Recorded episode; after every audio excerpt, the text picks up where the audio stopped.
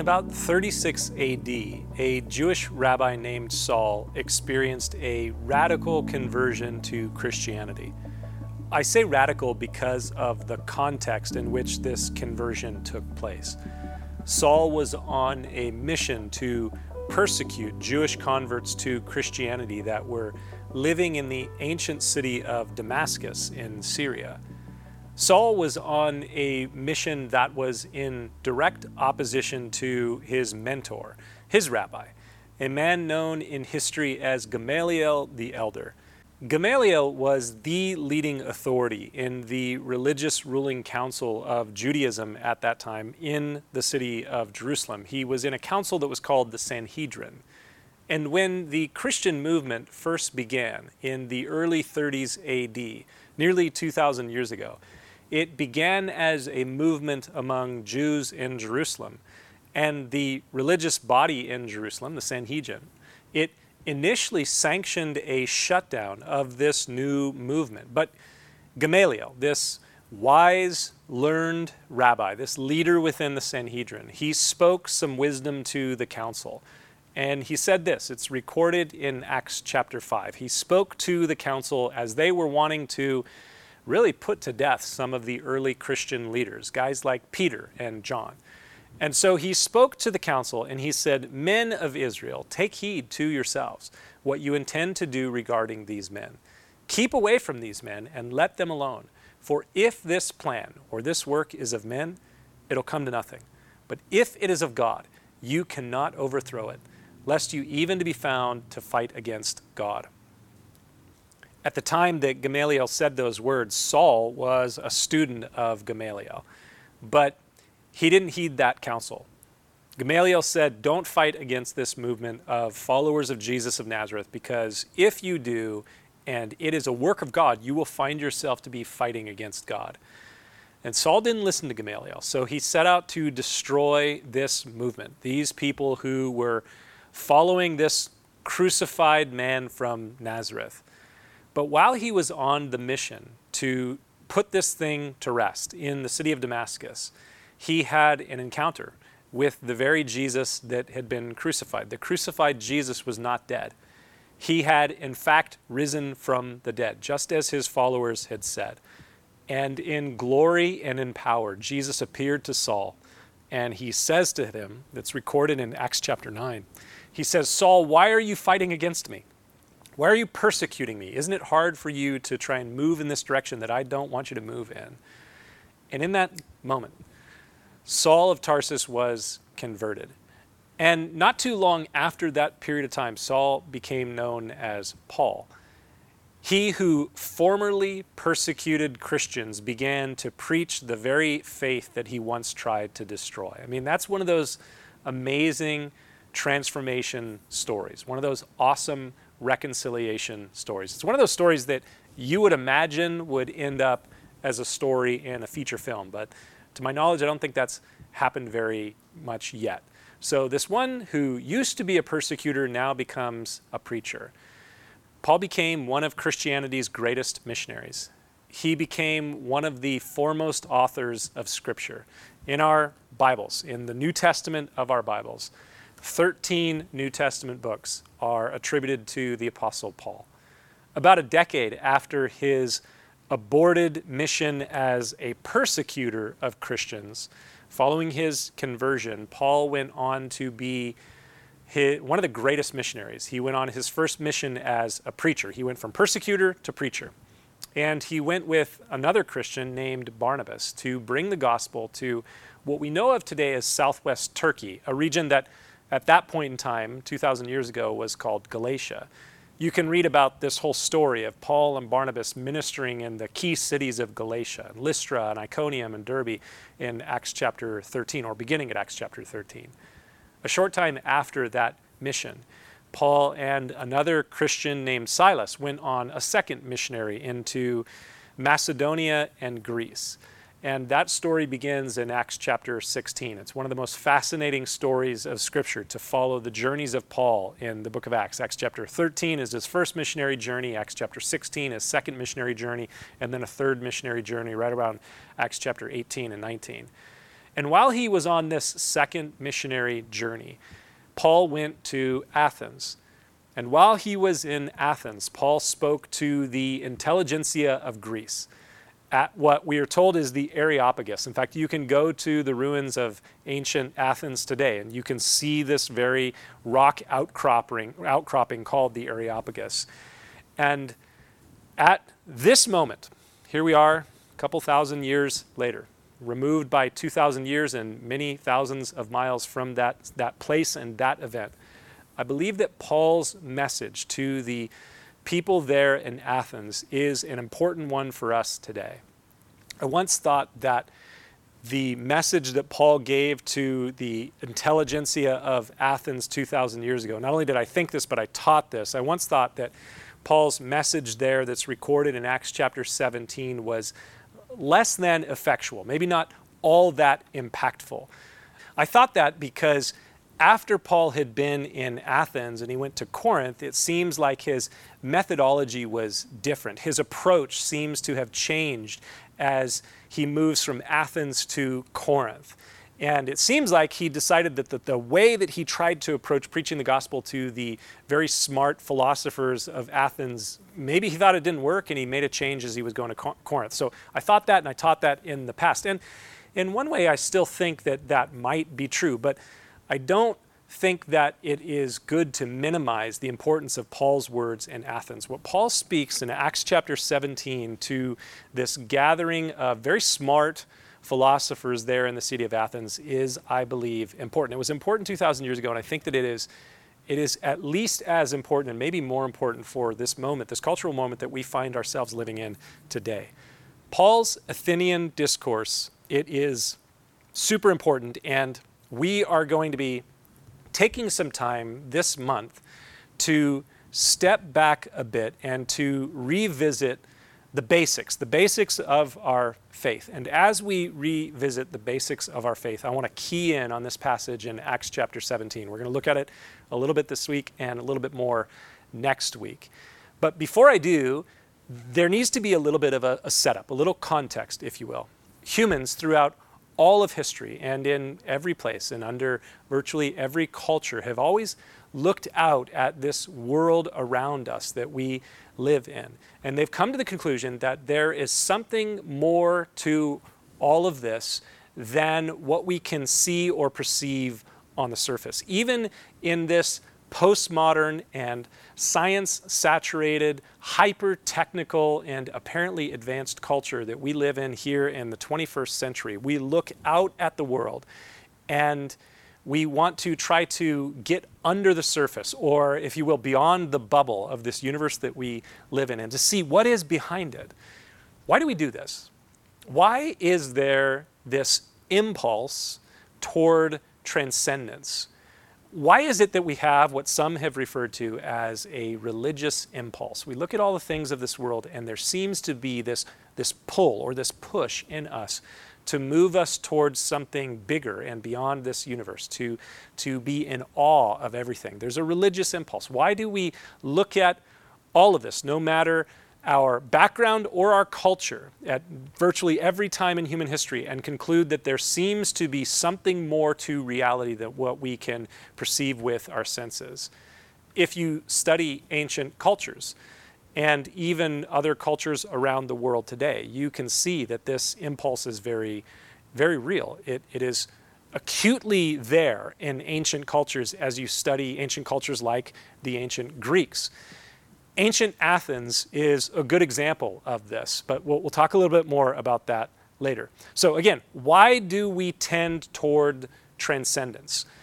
You kind of need to wrestle with that question.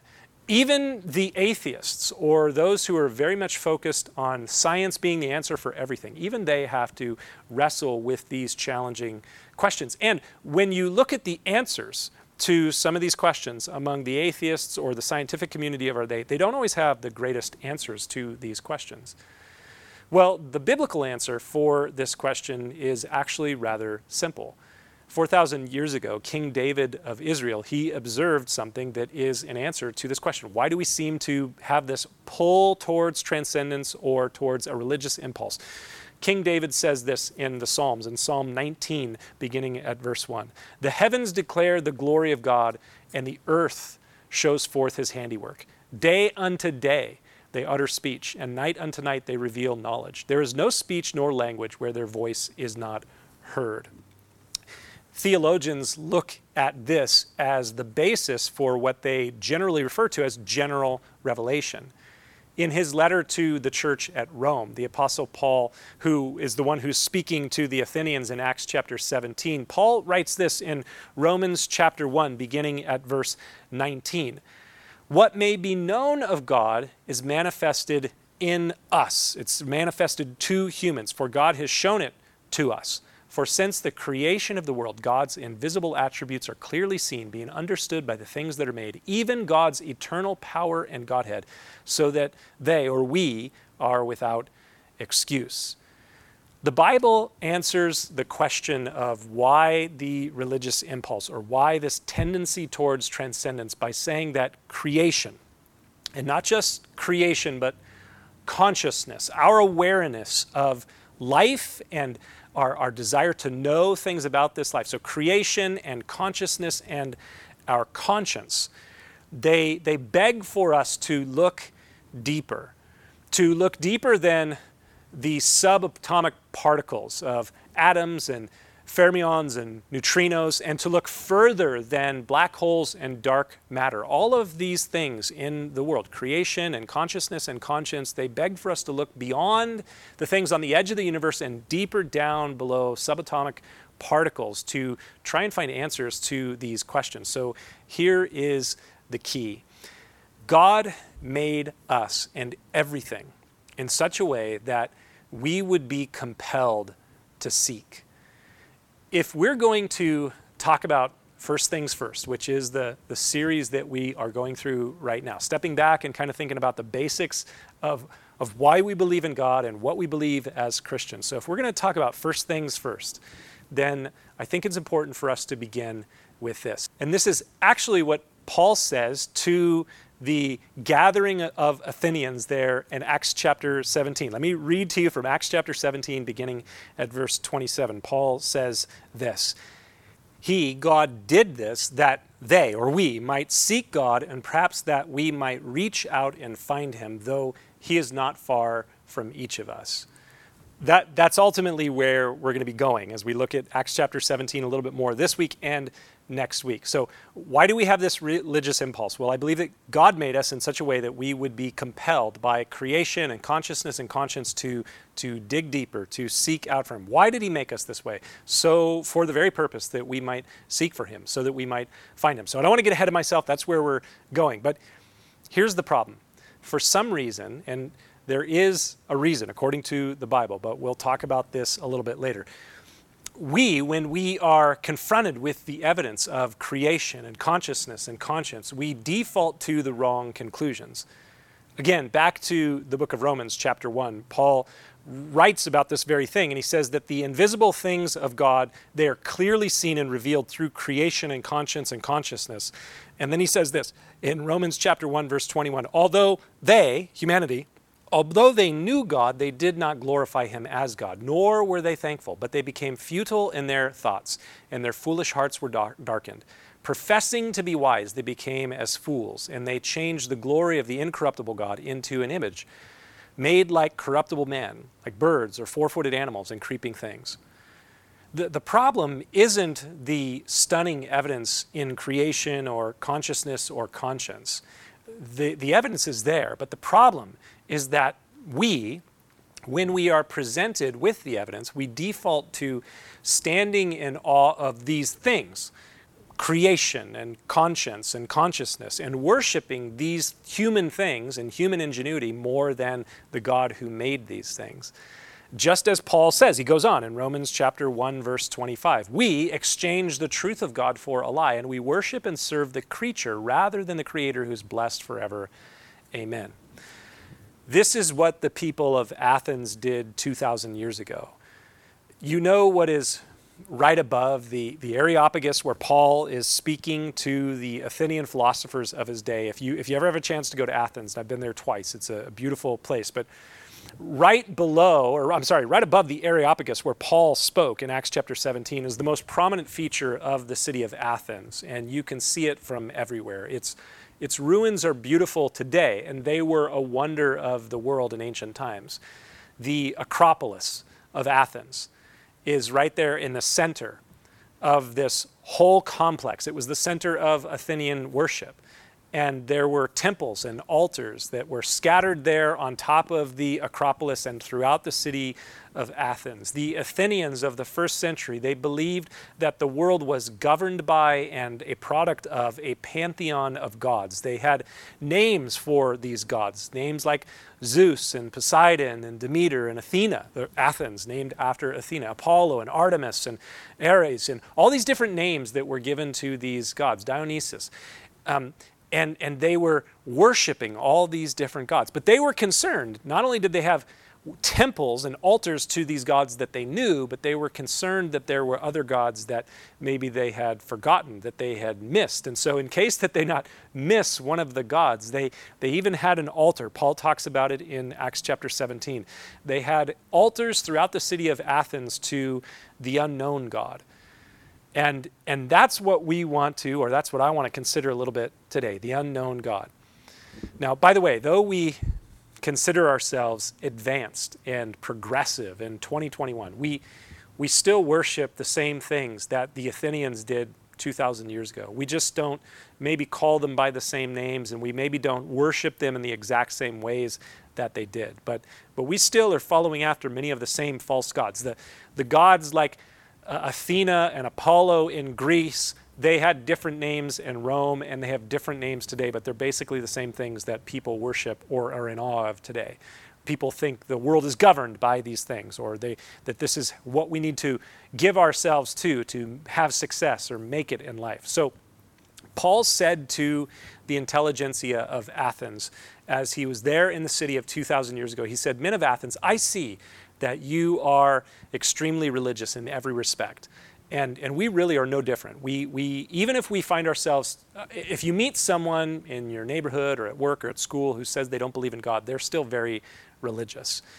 And in our seeking, we tend to arrive at the wrong destinations. Everybody's seeking for something in this world, even if they say they don't believe in God or they don't go to church. But a lot of times they're, they're seeking after things, but they end up in the wrong place.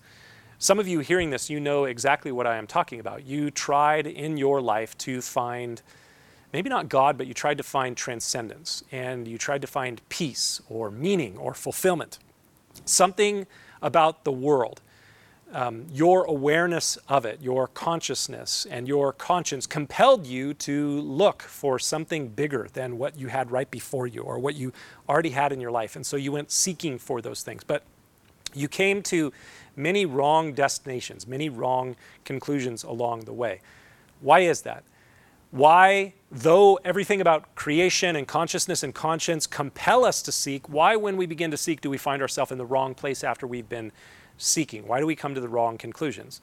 Well, because as good as the evidence of creation or consciousness and conscience are, I would suggest to you that they are incomplete. Now, this, this evidence, creation, consciousness, conscience, and so forth, is what we call general revelation. And general revelation, it is powerful, but it is insufficient.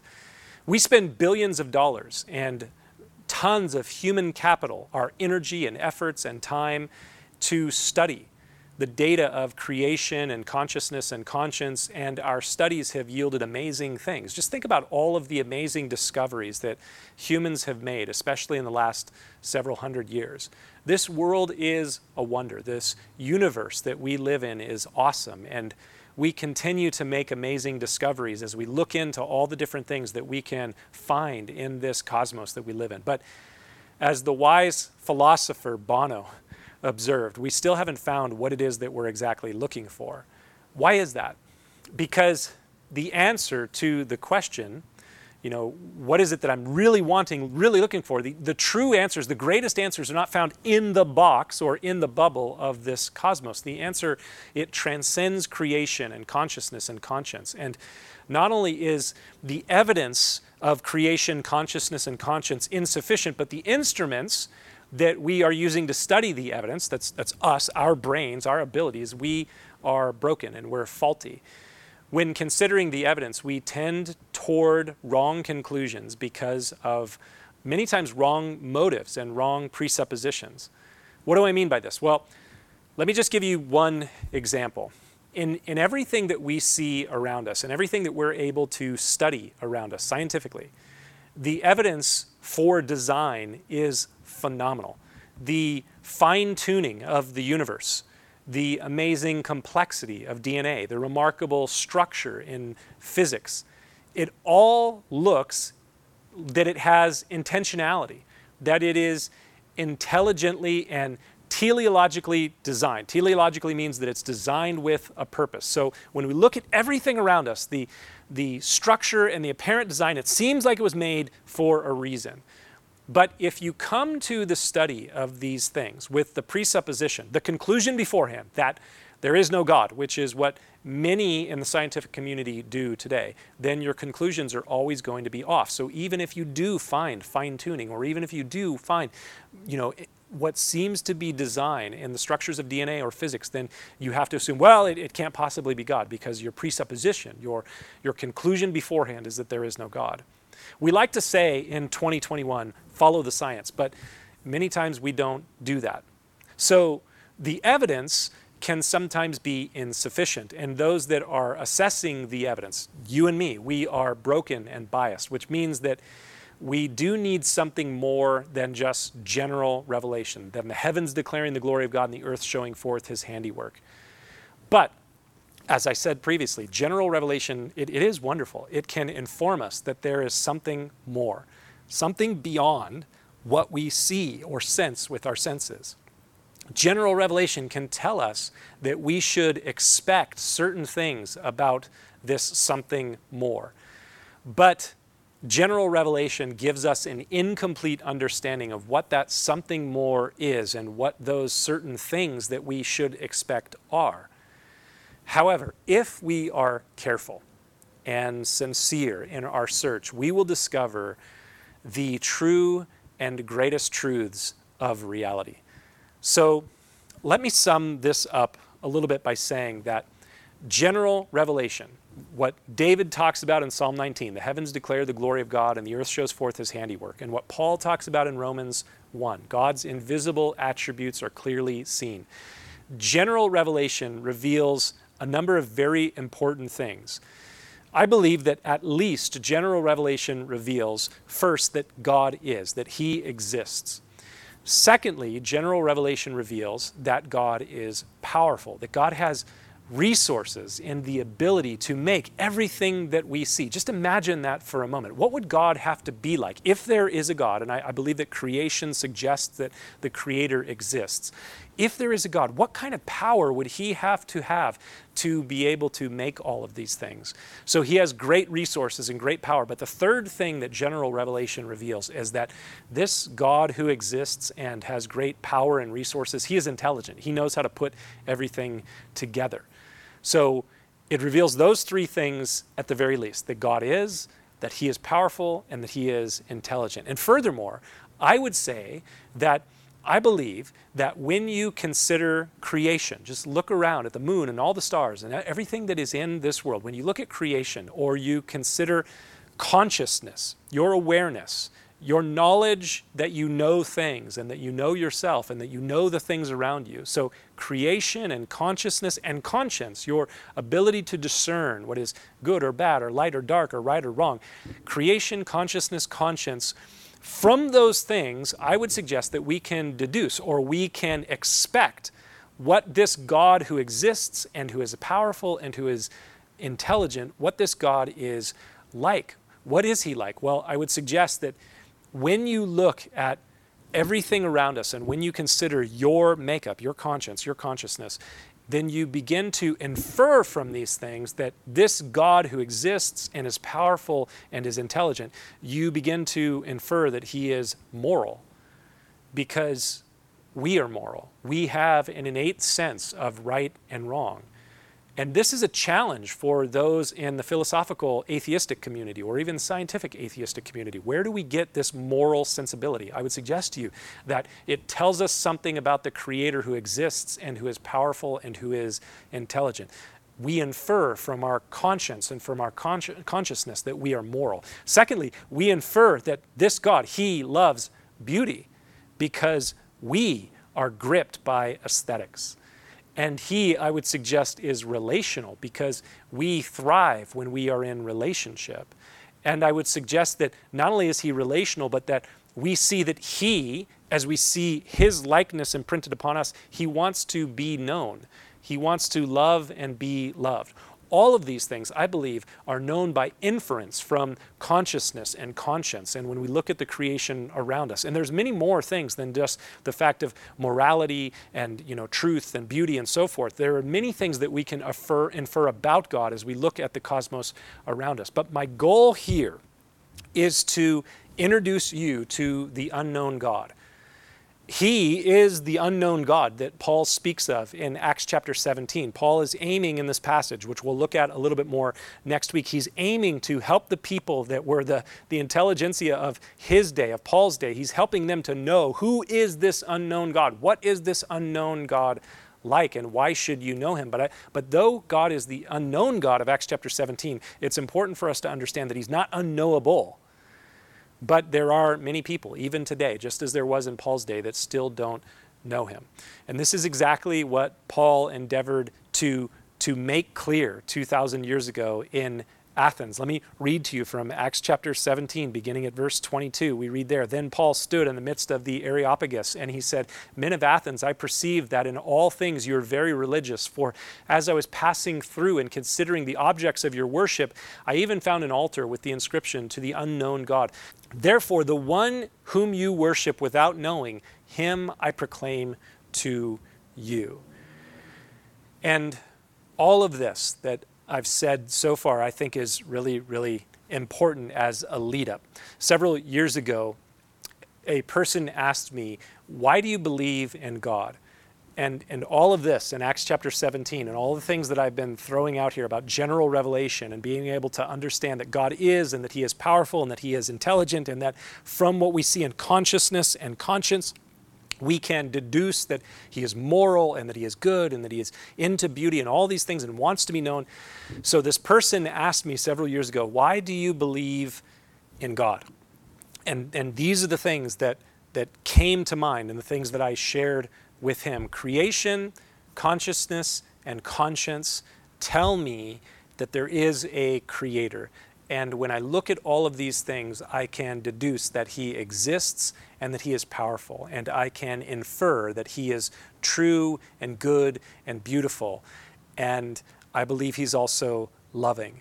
And since both the Bible and science tell us that the universe, this universe that we live in, is not eternal. It's not been here forever. It had a beginning. In science, they have their different ideas about when it began and how it began 13.8 billion years ago, all these different things. But both science and the Bible tell us that this universe had a beginning. And since that is true, if it is true, as both the Bible and science say, that the universe had a beginning, notice this Buddhism is out because Buddhism believes that everything is eternal. And since God must then exist independently, if this all had a beginning, then the one who set it in motion needs to exist independently from this universe, from his creation, then that means that Hinduism is out because the gods of Hinduism exist within this cosmos. And if God is loving as he is revealed in the scriptures, and as I believe that your consciousness and your conscience make you aware of the fact that God is loving, then that means that Islam is out. And if God is moral, just as you have strong moral sensibilities, God is also moral. And if God is moral, then that means that the pagan gods, Dionysus and Athena, and all these different other gods that were worshipped by the pagans, they, they are out because they were not moral.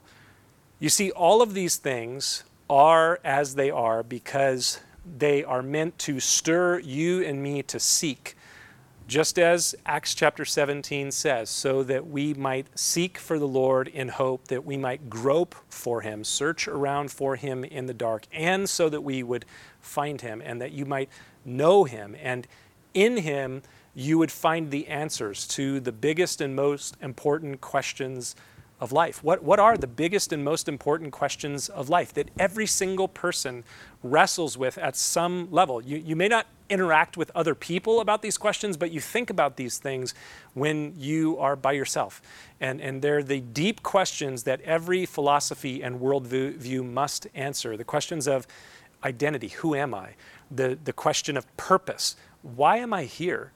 The question of origin where did I come from? The question of destiny. Where do I go to after this? The question of truth. What is true? The question of morality. What is right? The question of goodness or beauty. What is good and what is beautiful? These are the essential questions. And every worldview, every philosophy must have adequate answers to these fundamental questions and not only give the right answers to these super hard questions, but also have the right solutions to the most challenging problems that every single person faces. I'm sure you've noticed we live in a world that is not perfect, a world that has problems, and we want to know how to address those problems. And any coherent and compelling worldview or philosophy needs to answer these deep questions of identity and purpose and origin and destiny and morality and truth and goodness and beauty and all these important questions. And it needs to address the biggest problems that we're seeking for solutions to problems of suffering and the problems of evil and the problems of wickedness. How do we deal with those things? So, every worldview and philosophy needs to address these things. And I want to suggest to you that only Christianity answers these questions and brings solutions to these problems that are coherent and that are compelling. There's so much more that I want to talk about here in Acts chapter 17 about this unknown God and how Paul, as he goes there, to Athens to speak to the intelligentsia of his day, to tell them about who this God is. We're going we're going to look next week as we get into Acts chapter 17 a little bit more about what do we learn as we begin to move away from general revelation, the heavens declare the glory of God and the earth shows forth his handiwork, into what theologians would refer to as special revelation? What do we learn about God as we begin to move away from just observation of the world around us or inference from our own conscience and we begin to move into revelation? And, and what is it that we find out about this God? What do we learn about him? So, my goal in this series that we're going through called First Things First, and I shared with you if you were here last week or you can watch the message online from last week, I was, I was making the point like, why do we need to go back to the basics? And I think that there's some good arguments in last week's message about why we need to go back to the basics. But now we're moving into looking at what are the basics? What are the fundamental things about why we believe that there is a God? And what does it mean that there is a God? And how does he reveal himself? So, so these are the key things here in this passage. And my encouragement to you would be that you would read through Acts chapter 17, beginning at about verse 22, and just read through it slowly and carefully and prayerfully over the next week, because next week we're going to get a little bit more into this passage and consider what is it that Paul says to the people of Athens in that day, 2,000 years ago, to tell them about who this God is and why they needed to know this important truth. These things are the basics. And these things, I think, at this moment that we find ourselves in as we're here in August 2021. I believe that this is, well, we just did a series on Esther, and you may remember back to the book of Esther that Esther's cousin said to her, For such a time as this. And I think for such a time as this, God has a work that He wants us to do. And there are some questions, some challenges that people in our lives who have not yet come to the knowledge of who the unknown God is, they haven't come to that knowledge yet. There are questions that they have. And we need to be able to articulate answers for those. And that's why we're coming back to these very fundamental basic truths so that hopefully you would be able to give a compelling answer when someone asks you, Why do you believe in God? Why should I believe in God? Well, the heavens declare the glory of God, and the earth shows forth his handiwork. And as we look at creation and conscience and consciousness, and we begin to see from those things that God is, and that he is powerful, and that he is intelligent, and then we infer from our conscience that God seems to be relational and loving and good and moral and true and beautiful. These are the things that the Bible reveals about God as we're going to see. And these are the important truths that we need to grasp as those who believe in Him and follow Him. And so I hope that you'll come back with us next week, but, but make sure this week you read through Acts chapter 17. Father God, I pray that you would take these things and that you would stir an interest in whoever is listening to or watching this message, stir an interest in us that we would begin to open the pages of Scripture and, and try to be a little bit more thoughtful about what do we know about you? Why do we believe that you exist? God, reveal yourself to us through your creation. The heavens show forth your glory. Lord, reveal yourself to us. But Lord, help us to come to know you because you're not unknown insofar as you desire to be distant from us. You, you desire that we would know you and that we would have a relationship with you. So I pray that we would move away from not knowing you because we've not looked into these things and we we look into these things and we get to know who you are and how you've revealed yourself to us. For we ask this in Jesus' name. Amen.